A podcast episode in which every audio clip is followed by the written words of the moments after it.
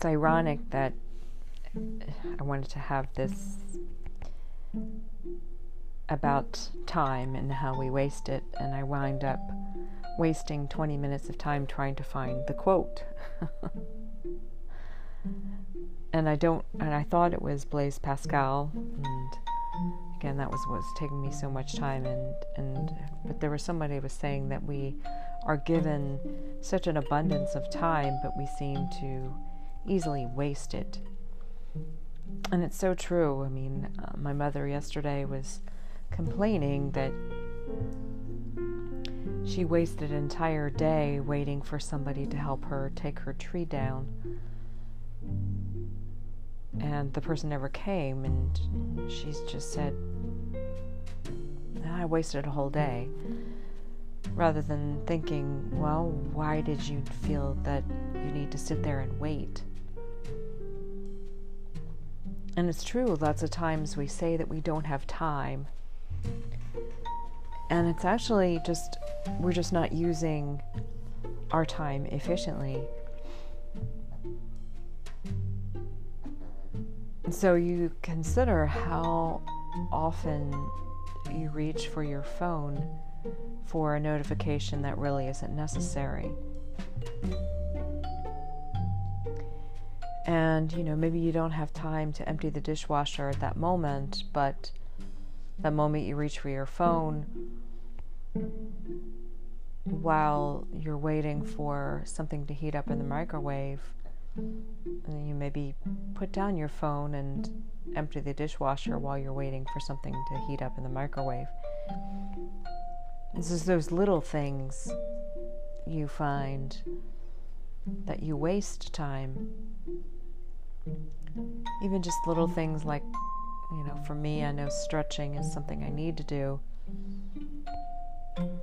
But then I find myself checking social media rather than stretching.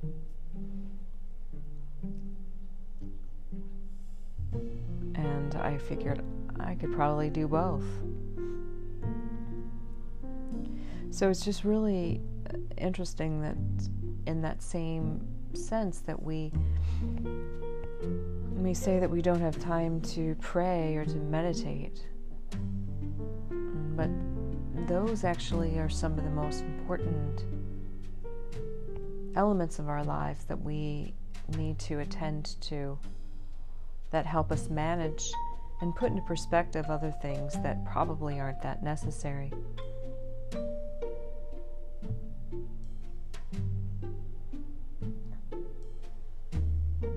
So you figure, you know, why is this necessary for me to do something that really doesn't serve my greater well being?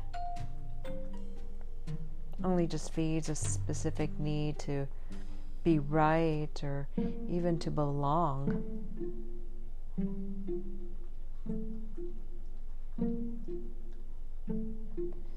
And allowing yourself to just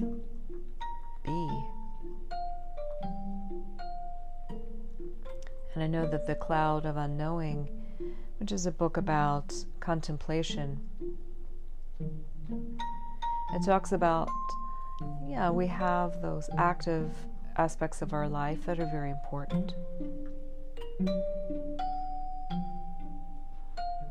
They serve to get things of the world taken care of, but how easily we become distracted by things that aren't important.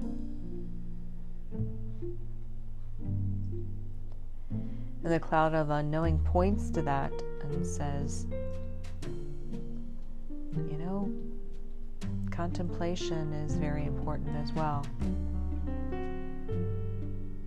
And he compares Mary and Martha, which is a you go to the Gospel of Luke, you'll find it.